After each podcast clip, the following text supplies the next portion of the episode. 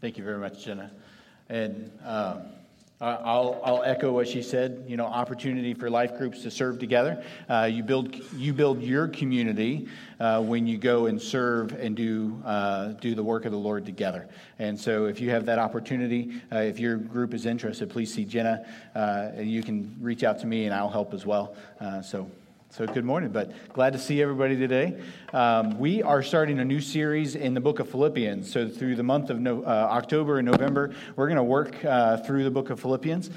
Sometimes we're going to work a little faster than we want because there's a lot. we could spend we could spend months uh, just just slowly working through the book of Philippians uh, and the joy of the Lord, the concept of of being joyful and living the joyful Christian life.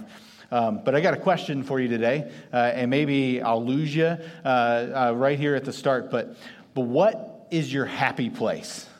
What's your happy place? You know, this is the, the idea, right? I, this is probably not an old idea, or not a very old idea, but this idea is, is where do you go to just relax, right? What do, what do you do to just uh, enjoy yourself? Maybe it's the beach. Maybe the beach is your happy place and you go, and, and, and there's nothing that you look forward to more than going to the beach and, and sitting in the sand and, and, and listening to the ocean. Um, maybe, it's the, uh, maybe it's golf. Maybe you find your, uh, your, your happy places when you're on the green and you're, uh, you're chipping away or whatever, swinging that golf. I don't know. I, don't, I, haven't played in years. Um, Maybe your happy place is a cup of coffee and a good book, right? That, that there's quiet, there's kids are the kids are in bed and it's rest time, or or the kids uh, have gone to bed for the night, or maybe the kids are at grandparents, uh, right? And you just have some time to yourself to read, and uh, and maybe that's your happy place. Uh, maybe it's with friends, right? Maybe you're gathered around the uh, Saturday is college football. I'm a college football guy. And so maybe it's Saturday, you're gathered around the television and you're cheering on uh, your favorite football team, or Sunday night, right? Sunday night is, I guess, NFL, right? So maybe it's gather, gathering together with family. Maybe it's shopping. Uh, maybe it's not me. I do not like going shopping. Uh, I, I, I, really, online shopping is the best invention ever, right? I love it. But maybe shopping is your happy place and you just, you get to relax when you go. Or maybe it's, it's sitting around the dinner table with your family. Maybe it's, it's, it's kind of sharing a meal together. Maybe that's your happy place. You know, there are a lot of things in this world that bring us happiness, and many of them are good. Many of them are good. But and we when we look at the book of Philippians, we're going to look at true joy. And true joy that is not dependent on circumstances and that is only found in Jesus Christ. So today, as we start this series, and we're going to walk through the book of Philippians, our desire is that we get a picture of what that joyful life looks like. Uh, Paul had it. At the time that Paul's writing this letter, Paul is in jail, right? He's not only in jail, but he spends his day chained to a Roman guard all day long. He, he's on house arrest. He's waiting for the moment that he can go and, and defend himself before Caesar. Right? He's gone through some, some horrific events where he, he, tried to be, he tried to be killed by a mob. Uh, he spent two years in jail in Caesarea. Uh, he was on the way to Rome after he appealed to Caesar. He was in a shipwreck. Uh, right? I mean, he is not, this has not been an easy few years. But Paul, as he writes this letter, you're going to see his joy come out in everything he writes. The book of Philippians is not actually about joy, but we see his joy in everything that he writes. And so, as we work through this, we want you to see uh, the picture of the joyful life uh, because he, even d- despite his circumstances, despite being in jail and atta- uh, chained to a Roman guard, um, and despite things that he was hearing from other churches, right? When he's in jails, when he writes many of his epistles, and he hears about false teachers in churches, and uh, he hears about uh, others that are trying to discredit him, he hears about uh, fellow believers in Jesus Christ who are suffering and being persecuted, and yet he's able to have joy in all those things, he's able to rejoice and he's able to worship. And so today, our focus is going to be how do you have joy, or how, how joy in knowing Christ leads us to worship. How joy in knowing Christ leads us to worship. Let's pray, and then we'll get started. Heavenly Father, Lord, I confess that I, I'm not always the most joyful person that my eyes are not always upon you. And Lord, I don't take, I, I don't take the benefits and the, uh, uh, the blessings that, that come from walking in faith and looking towards you at all times. Lord, I pray that you'd forgive me for that. And Lord, I pray that you would challenge me as we look at your word to, to Lord, give you everything. I pray that you would help us today, help us to focus upon you, to lift you up in our hearts and in our minds, Lord, in our time together. Lord, I pray that you would fill us with your spirit and you would fill us with joy that comes from knowing you. God, you are amazing. And we thank you for your love and your grace and your mercy. It's in Jesus' name.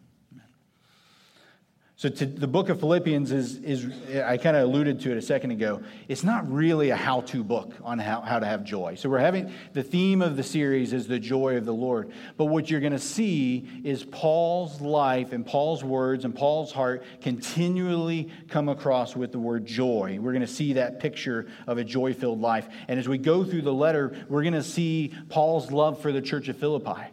Paul, had, uh, uh, Paul, Paul loved the church, and we're going to see his confidence in the sovereignty of God, and we're going to see the comfort he gets from community uh, together.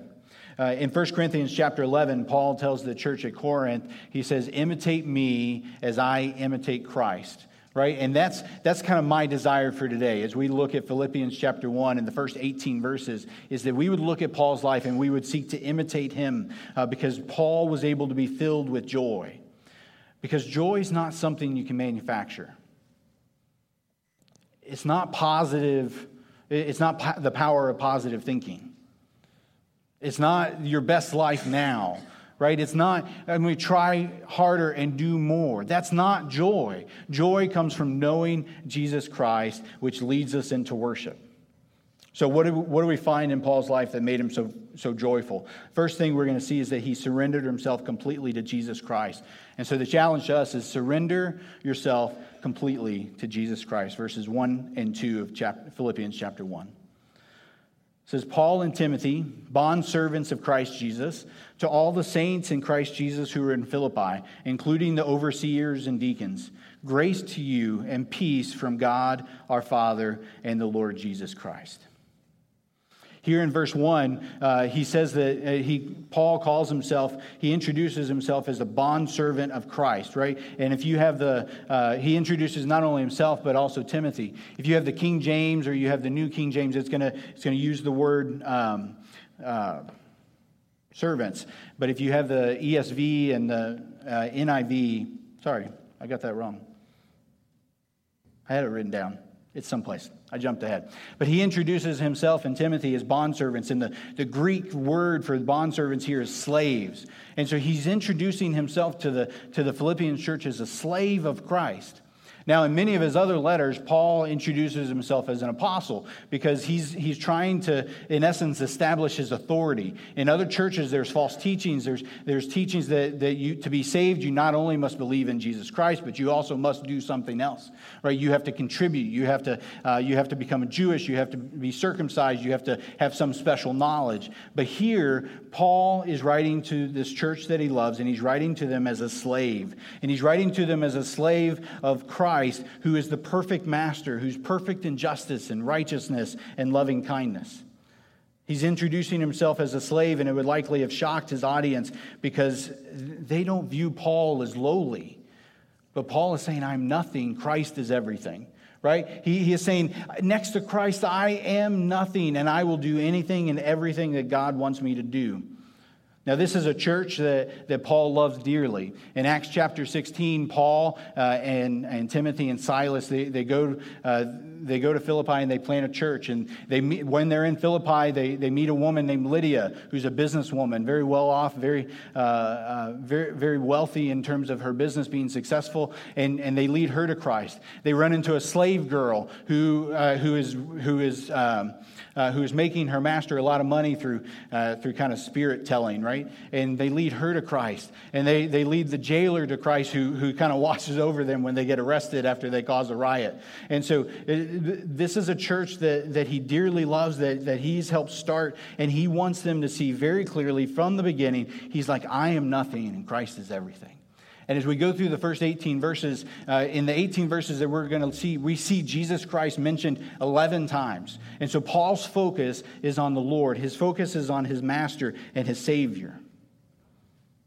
But most of us we aren't slaves to Christ.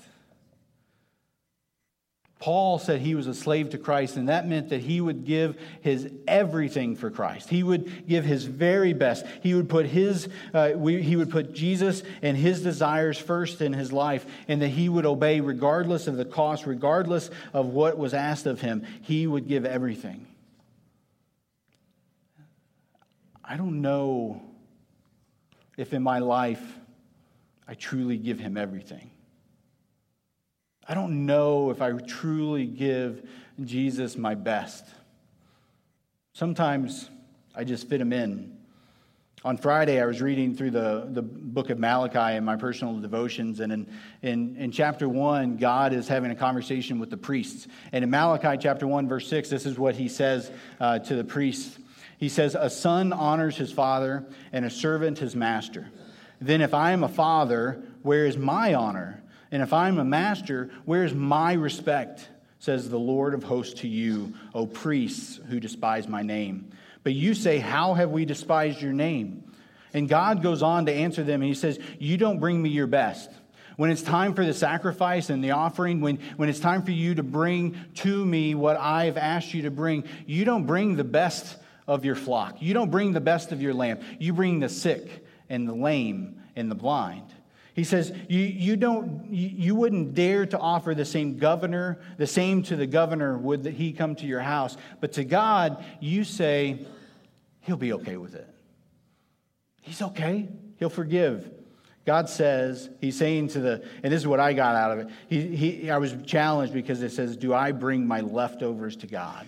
If your boss were coming to dinner, right, whoever your boss is, if your boss were going to come to dinner at your house, would you feed him leftovers or would you give him your best? that's what we do. That's what I do to my Savior. I give him my leftovers far too often, far too easily, and think that that's okay, that's enough.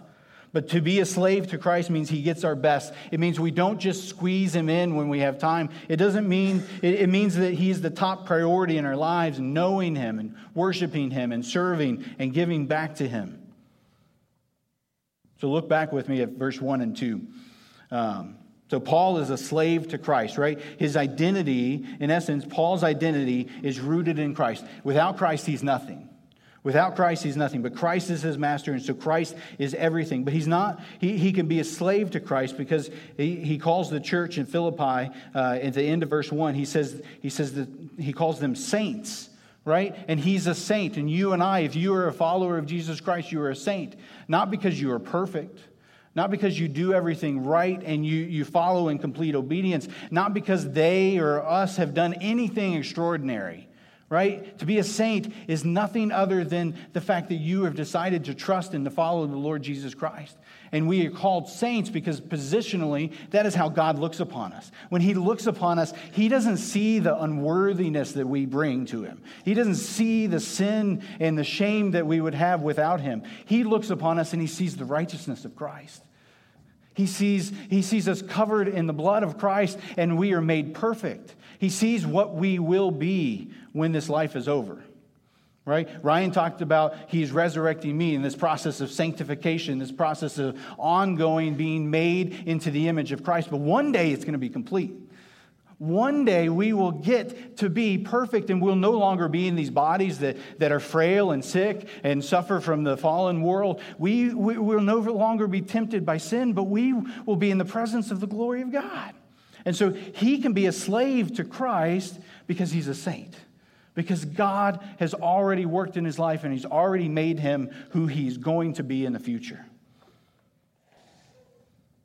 He can be a slave to Christ in verse 2 because he knows that peace and grace flow to him through the Lord Jesus Christ.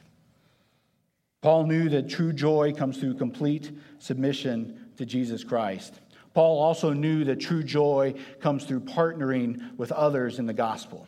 True joy comes through partnering with others in the gospel. So become a gospel partner. Verses 3 through 8. I thank my God in all remembrance of you, always offering prayer with joy in every prayer for you all, in view of your participation in the gospel from the first day until now For I am confident of this very thing, that he who began a good work in you will perfect it until the day of Christ Jesus.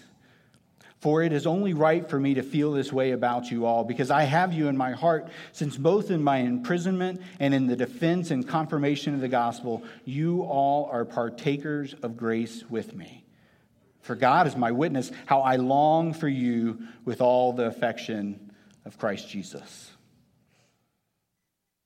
So, Jenna, I really appreciate it. Oh, she's in the nursery now, I think. Um, but I really appreciate it because as Jenna was sharing about, uh, about, the, about echoes, I was thinking about that, this idea of becoming a gospel partner, right? This idea of working alongside one another and seeking to bring glory and honor to Jesus Christ, seeking to exalt him and draw other men uh, and women and children to him. And so it's this idea that, that Paul is, he's given us a picture of community. He's given us a picture of fellowship, right? In verse 5, um, in verse 5, the, the, the word will be, uh, it's the participation. The New American Standard uses the word participation in the gospel, uh, but the, uh, it's koinonia, right? It's koinonia. And so in the, in the King James and the New King James, it's fellowship. And in the ESV and the NIV, it's, uh, it's this idea of, uh, of partnering uh, or partnership. Now, we use this word, right, often when we, we use this word in the Greek, uh, it's translated as fellowship because it identifies the special relationship that we can have as Christians, right? We have the same Lord and the same Master. The same Spirit lives within us if we're followers of Jesus Christ, right? We have the same hope. And so, this idea of koinonia says that we have a special relationship as believers and followers of Jesus Christ that is beyond any connection that we can have with somebody outside of the fellowship of the church, outside of, of following the Lord. And so, there's a special bond, uh, there's a special connection that exists in knowing and trusting and worshiping Jesus Christ is at the center of that. In verse 6, Paul speaks, so this idea of fellowship and partnership, he speaks of the confidence that he has uh, that God has not yet done. Right? He's verse 2, he says they're saints. And in verse 6, he's saying, you, you, I know you don't feel that way. I know you, are not experiencing that today, but you will. You will get there. God is not done. He will, uh, he will complete the work that he's done uh, in them. And so we can, we can have this fellowship because we all recognize that we're sinners, saved by grace, daily being made into the perfect image of Christ. You see how that's important, right? I mean, if, if Grant, if I mess up and I hurt Grant uh, because I say something or I fail to, to meet an obligation that I had to him, he can, he, can have, he can show me forgiveness because he's experienced forgiveness.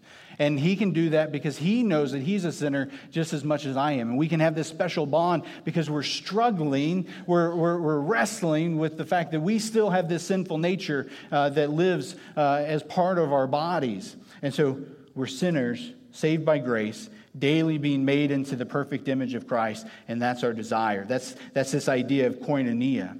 It's the foundation for which allows us to have community and do life together. But Paul doesn't, it, it, but it is deeper than just fellowship, right? Sometimes we think fellowship, we're going to have a meal together, right? We're going to have a meal together and we're going to talk about what God's doing in our lives. But that's, that's, that's not enough. Paul is saying there's partnership or there's a participation in the gospel. And so there's this idea that we are going together to share the gospel with people that need it because it is our hope, it is our joy, it, it is what defines our lives, right? It's our identity, and we want others to experience that with us. And so true fellowship is going to come through partnering together to go and to tell others.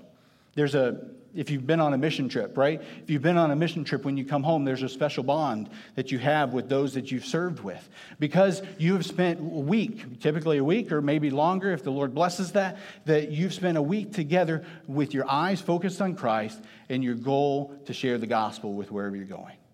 Right? There's a special bond in partnering together. And so that's what Paul is speaking of uh, in verse 6 or in verse 5 when he says, he says your participation in the gospel. They are working together, they are co laboring together alongside each other.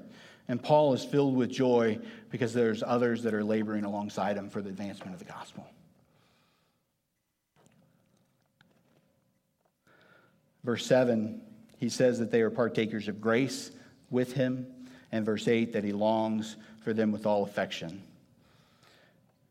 A partner is not only one who go, is not one that goes alone, but one that goes with others. And when Jesus sent out his disciples, he sent them out in pairs. And when uh, Paul is going around planting churches, he doesn't go by himself. He goes with uh, he goes with Barnabas, or he goes with Timothy and Silas, or Luke, or John Mark. There's others that are going alongside with him, and this is this idea of partnership. It's the idea. The reason that we're going is that others might hear the gospel. There is nothing. I'm going to promise you something. If you've experienced the gospel if you've experienced salvation through Jesus Christ, I can promise you the most exhilarating thing that you can ever experience in your life is telling somebody else how to be saved. It's telling somebody else the message of hope and joy and fullness that comes through Jesus Christ alone. It's something that, that we, we, we kind of settle for the leftovers right? We don't settle for the fullness that comes from sharing the gospel. And Paul is saying we should be doing that together. And so, in your life groups or in your small groups or your Bible studies, whatever, I, I pray that if you've had the opportunity, if God's given you the opportunity to share the gospel, the message of salvation with somebody, that you would share it with your group because they would be encouraged because there's no greater joy.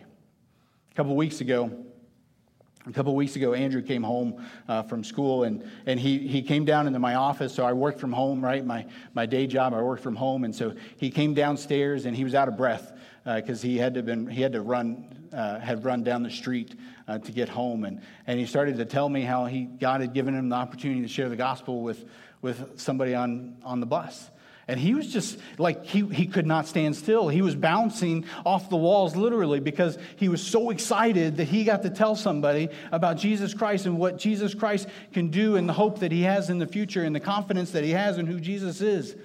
And that is the most exhilarating thing that we can experience. But we don't. We're scared. We're busy. We settle for something less. But Paul had a joyful life because he and the Philippian Christians were gospel partners, but also because he sought to know the Savior more deeply. He, so seek to know the Savior more deeply, verses 9 through 11. He says, In this I pray that your love may abound still more and more in real knowledge and discernment, so that you may approve the things that are excellent in order to be sincere and blameless until the day of Christ, having been filled with the fruit of righteousness that comes through Jesus Christ to the glory and praise of God. Earlier in the chapter, Paul, in verse 4, he tells them that he always prays with joy for them in these verses, in verse 9, we begin to see what he specifically prays. Uh, he, he prays that their love may abound more and more. That in essence, he wants their love to continue to grow. And so, how does that, how does that grow? In verse 9, he says, I pray that your love may abound or that it, it may grow still more and more in real knowledge and all discernment. So, how does your love grow? It grows through knowing Christ more and better. This is not knowledge that puffs up, that Paul speaks of in 1 Corinthians 8 1, right? This is not knowledge without love, which is nothing and useless and worthless, that Paul speaks of in, in 1 Corinthians 13. This is knowledge, in verse 9, this is knowledge that leads to more love, that leads to a love that continues to grow. And Paul is giving us the reasons and motivations to know Christ better. He's given us reasons and motivations to read and study the Word of God. He's given us reasons to make preaching a priority in our worship. Did, did anybody, when we move the preaching earlier in the service, is that weird for you? Right? Sometimes, because it's different, right? We typically sing, we'll sing our four or five songs, and then the sermon will be afterwards, because then we've worshiped, and now it's time for the Word. But the Word is a, center, a central part of worship. It's a center, uh, it's, a, it's an important priority for us as a church because as we look at God's word, it should draw us into worship because we're focused on our Savior. We're focused on the one who offers us hope and joy and life everlasting. We should pursue knowing Christ more deeply because that will increase our love and love for each other and love for the lost and love for our Savior. And that's what we desire out of this time when we're together in worshiping God through His Word. Our ultimate, in verse 10, in verse 10, we're reminded that we wait. We wait until the day that Christ will return. And I have a, I have a memory of a, of a lady. She still, uh, God hasn't taken her home yet, but every, our dear lady at our last church, uh, Miss Liz, would always say, Oh, I can't wait till I go home. Oh, I can't wait till I go home. The day that she gets to go home to be with her Savior, right? This is the hope and the joy that we have of the fact that Christ will come back, and one day we will get to be with Christ. In verse 11, that, that we're being transformed through knowing Him and loving him. And at the end of verse 11, all for the glory and praise of God. There's no loftier goal or higher purpose than to bring glory to God in heaven. He's the creator and sustainer of all things. He's the Almighty, and all power and all authority rest in Him. He's a jealous God who desires for us to know Him and to worship Him alone. He's a, he's a loving and gracious God who, who, while we were yet sinners, came and died for us. He is that in Him we might be able to find forgiveness and salvation and eternal life. And Paul says that to do that, right? To bring glory to him who is worthy of all glory, right? When we talk about worship, when we talk about worship, it's about, it's about assigning worth or value to something. And so God is worthy of worship because he is, he, he is deserving. And Paul is saying we need to be growing in love through knowledge and discernment. And that's why we have That's why preaching and the Word of God is central to our worship service on Sunday mornings. And that's why it needs to be central, uh, the scriptures need to be central to your daily reading, your daily activities, because you need to worship Him on a daily basis. When you read the Bible, it should be a time of worship. As our minds turn to God and God draws our hearts to Him, it should be a time of worship. But why do we, why do so few of us read? Or when you struggle to read maybe you get you get started and you're like i know i need to read the bible. I know i need to. I know god it pleases god. It brings it brings honor and glory to him if i do it but i just don't get anything out of it right? I read it and i'm like okay you put it down and you forget what you read by the by an hour into into your workday uh, why do we why, why do we not make it a priority or why uh, why is it just so easily to be a mental exercise? And i think one of the keys one of the keys to the joyful Christian life is being able to worship God on a daily basis through His Word. And I think for, for, all, for most of us, it's because we don't know, when we read, we don't know how to be drawn into worship. It really is a mental exercise. It really is, okay, what is this? Uh, what do I learn from this? Right? It's not, okay, God, show me yourself in this. And so I, I, this is not new, but, but I wanted to give you some practical tips to how can you be drawn into worship when you read the word? Because, because maybe you, you're not. And maybe you're like, I need to. But you're afraid that when you start, you're going to be bored again. You're, gonna, you're not going to get anything out of it, or it's just going to be one more thing on the to do list. It's not going to be something that draws you and changes you. You said, I've tried it. So I just want to give you some practical tips. These are not magic, uh, and I, I can promise you I've stolen them from somebody, but I don't know who they came from, okay? Um, First of all, just three questions that you, can, that you can ask yourself. Three questions that I ask myself that helps draw me into worship. First, what does this passage teach me about God? Does it teach me about God's holiness? Does it teach me about the jealousy of God, how much He loves me, that He is He's jealous for me, right? Does it teach me about His gracious compassion? You know, what does it teach me about God? And then when you say, okay, it teaches me about God and these things, then you can praise, you can adore God through that. You can say, God, you're amazing. I can't believe that you created all this. Right? When you read Genesis chapter 1, it's just like, God, that's amazing. This teaches me that you're the creator, and that is an amazing thing that I should adore you for because you are worthy of it. You should rejoice. What is this? Second question is what does this passage teach me about me? Now, th- this is hard because you got to be careful. You don't want to project yourself into the passage, uh, but we can relate, right? If you're reading about Abraham and how Ab- God has promised Abraham that he is going to be a great nation and that he's going to give him many descendants, more numerous that can be counted, and you see Abraham marry his servant girl because his wife can't have a baby and they have a baby, and God says, No, that's not my plan. You can say, I'm like that. I'm like that. I don't trust God enough. I try to help him out. right? Or you're reading about David and, and, and you're reading about how David's facing Goliath, and, and you're like, I do not have that much faith. Right? So, what does it teach me about God? What does it teach, teach me about me? Because in what it teaches you about me, it's going to bring you to a point of confession or a point of thanksgiving. Because even if it's a good thing, right? Even if it's a good thing, it's only by the grace of God that it's a good thing that He's shown you. And the last thing Third question is what do I need to do about it? What do I need to do about it? How do you apply the passage to your life? Uh, how, wh- wh- and then, as a result of it, as a result of it, you go to God in supplication and in petition, and you ask Him for His help. How do you get drawn into worship through your daily word? Because Paul is saying in Philippians chapter 1, verses 9 through 11, that knowing Christ should lead us into worship. Knowing Christ should lead us into worship and will give us a life filled with joy. When you desire to glorify God, you seek to know Him more deeply so that your love will abound. Paul's life was a joy filled life because he surrendered himself completely to Christ, because he partnered with others in the gospel, because he desired to know the Savior more deeply, and because he knew his circumstances were being used for God's purpose. So, point number four is trust God that God has a purpose in your circumstances. Read with me verse 12 through 18.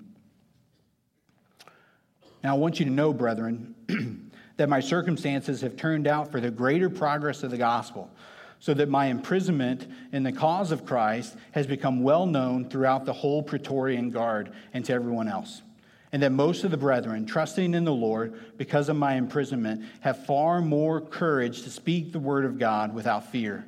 Some, to be sure, we are preaching Christ even from envy and strife, but also some from goodwill. The latter do it out of love, knowing that I am appointed for the defense of the gospel. And the former proclaim Christ out of selfish ambition rather than from pure motives, thinking to cause me distress in my imprisonment. What then? Only that in every way, whether in pretense or in truth, Christ is proclaimed, and in this I rejoice. Paul was able to have joy despite his circumstances because he knew that Christ had a purpose. Right? In verse 12 through 13, Paul says that his imprisonment has furthered the gospel.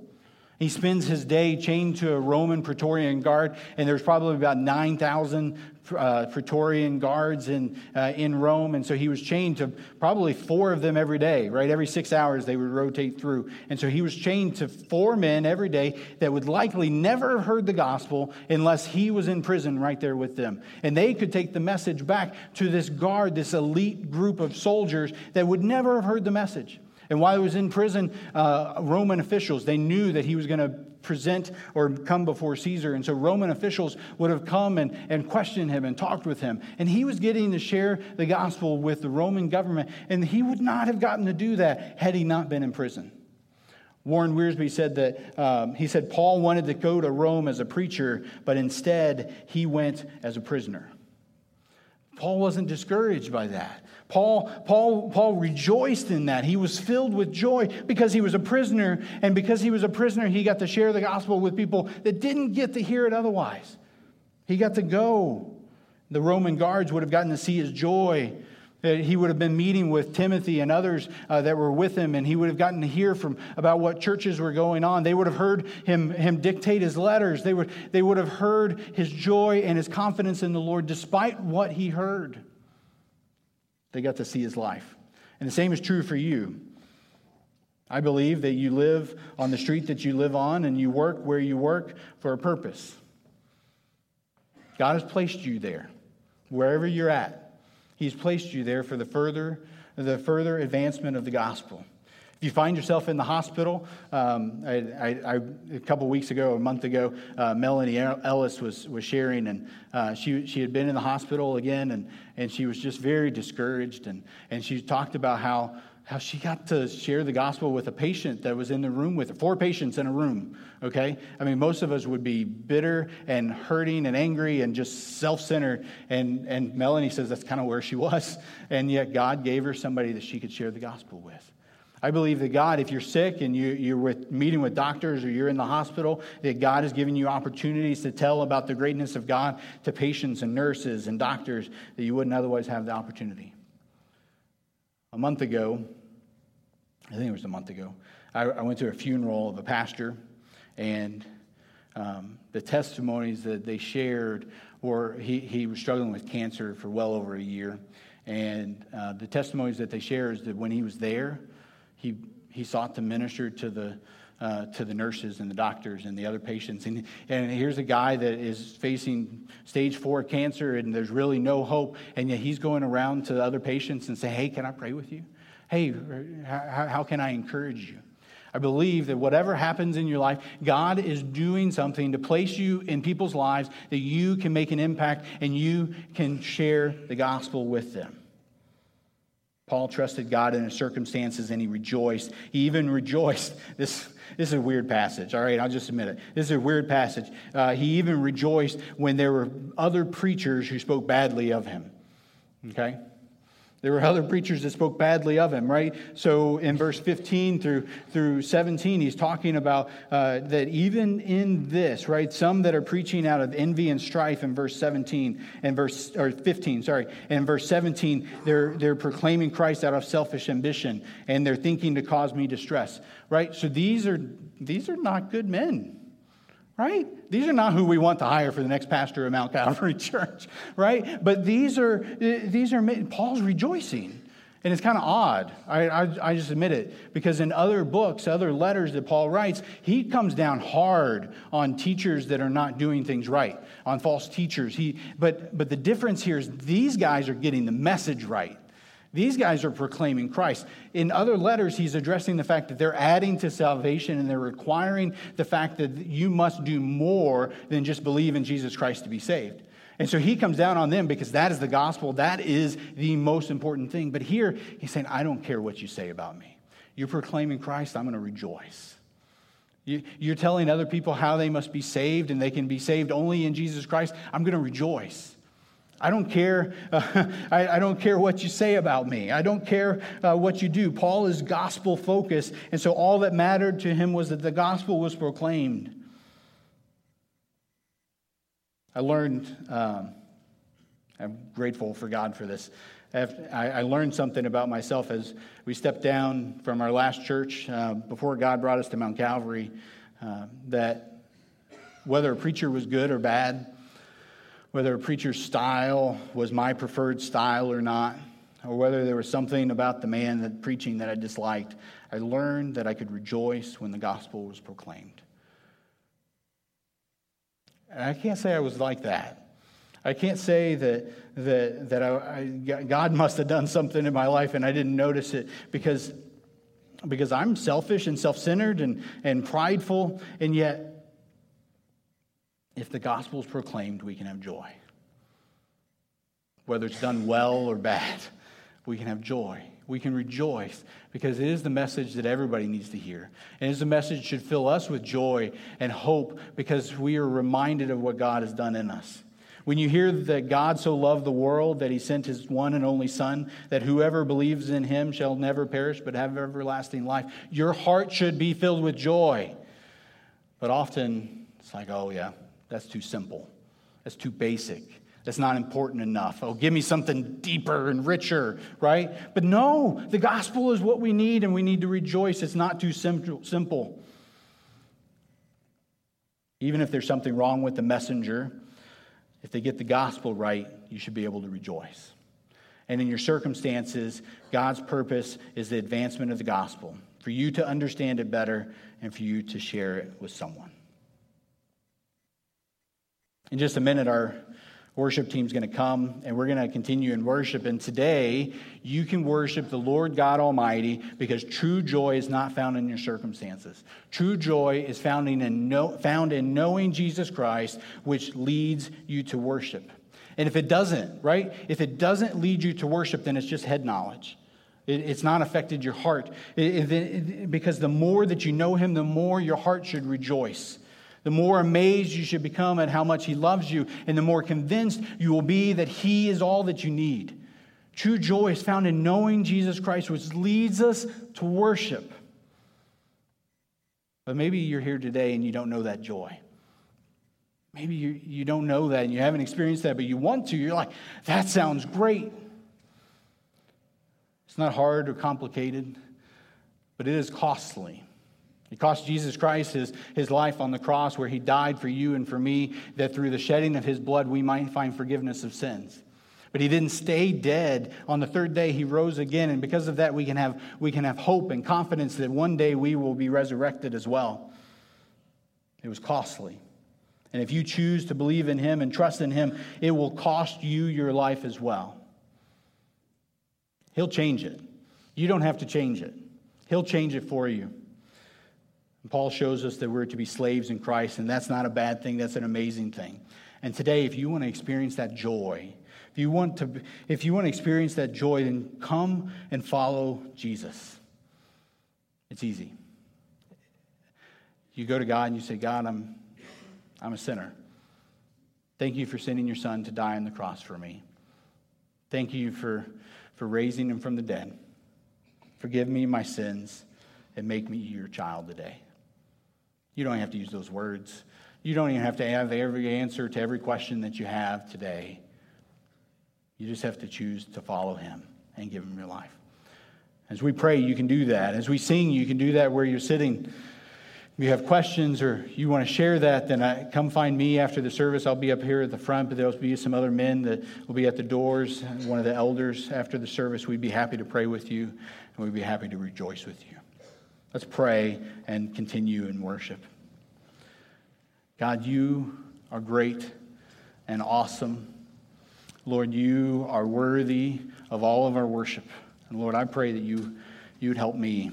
Lord, that, that your word, uh, whether it be here, now, or Lord, whether it be at home when I'm reading, Lord, that it wouldn't just be a mental exercise, but Lord, that you draw me to you, that you teach me about you, that you teach me about myself, and you help change my life. And Lord, that you draw me into worship, that knowing you would abound and increase my love. God, I pray that you help us to see that you are all that we need. Help us to give you our very best and not our leftovers. God, thank you for loving us, for dying for us, and for loving us. It's in your name that we pray.